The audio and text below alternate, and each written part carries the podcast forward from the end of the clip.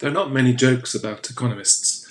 The recent track record on predicting financial collapses attracts sufficient mockery in itself.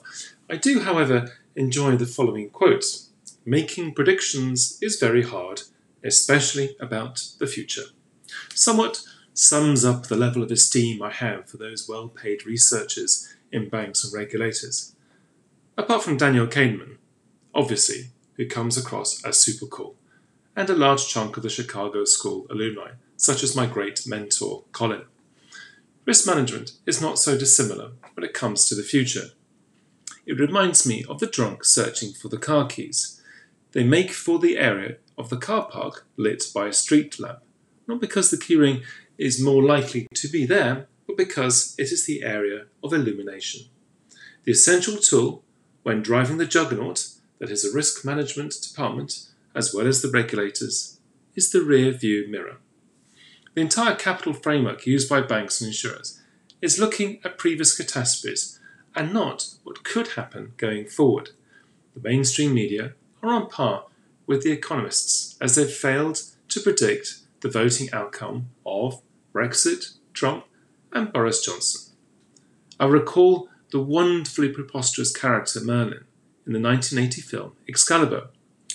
Arthur noted that they are enjoying years of peace, where every subject enjoys their portion of happiness and justice.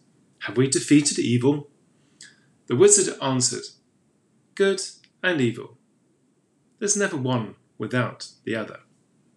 The role of risk management in finance and government should be to cast a sceptical eye over broadly accepted social norms and received wisdom or outlooks, and think about the unthinkable, looking in areas shrouded in darkness.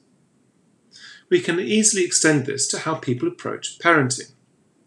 My only advice to my then pregnant wife was not to take any unsolicited advice. In education, my advice don't listen to other parents, they're only calling up their, their book. So, in education, that has replaced the practices of our parents was something entitled progressive and modern. When we have titans such as Bernanke from the Fed declaring in May 2007, quote, given the fundamental factors, we do not expect significant spillovers from the subprime market to the rest of the economy or the financial system. Nobody questioned this, this soothing assertion, and nobody, including me, pointed out the moral hazard of pumping funds into the housing market for decades to avoid the ever inflating bubble bursting. Well, folks, it did. Badly. The seeds that, that lead to complacency and also panic coexist at all times throughout history. The larger the bubble of complacency, the bigger the blowout. Tom Hanks, commented in the summer of 2016 Trump will be president when spaceships come down.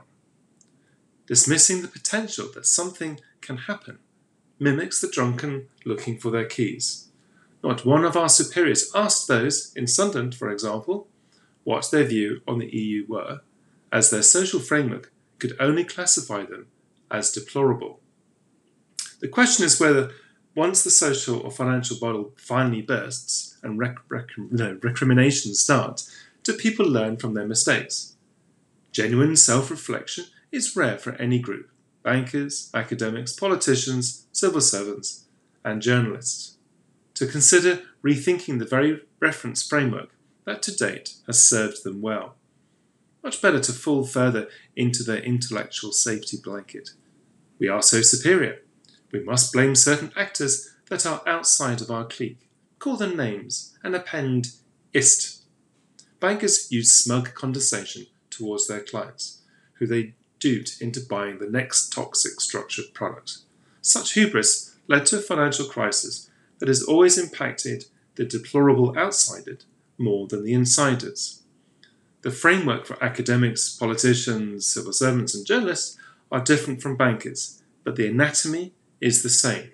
Repeating the same mistakes whilst expecting different results is, as Einstein pointed out, the very definition of insanity.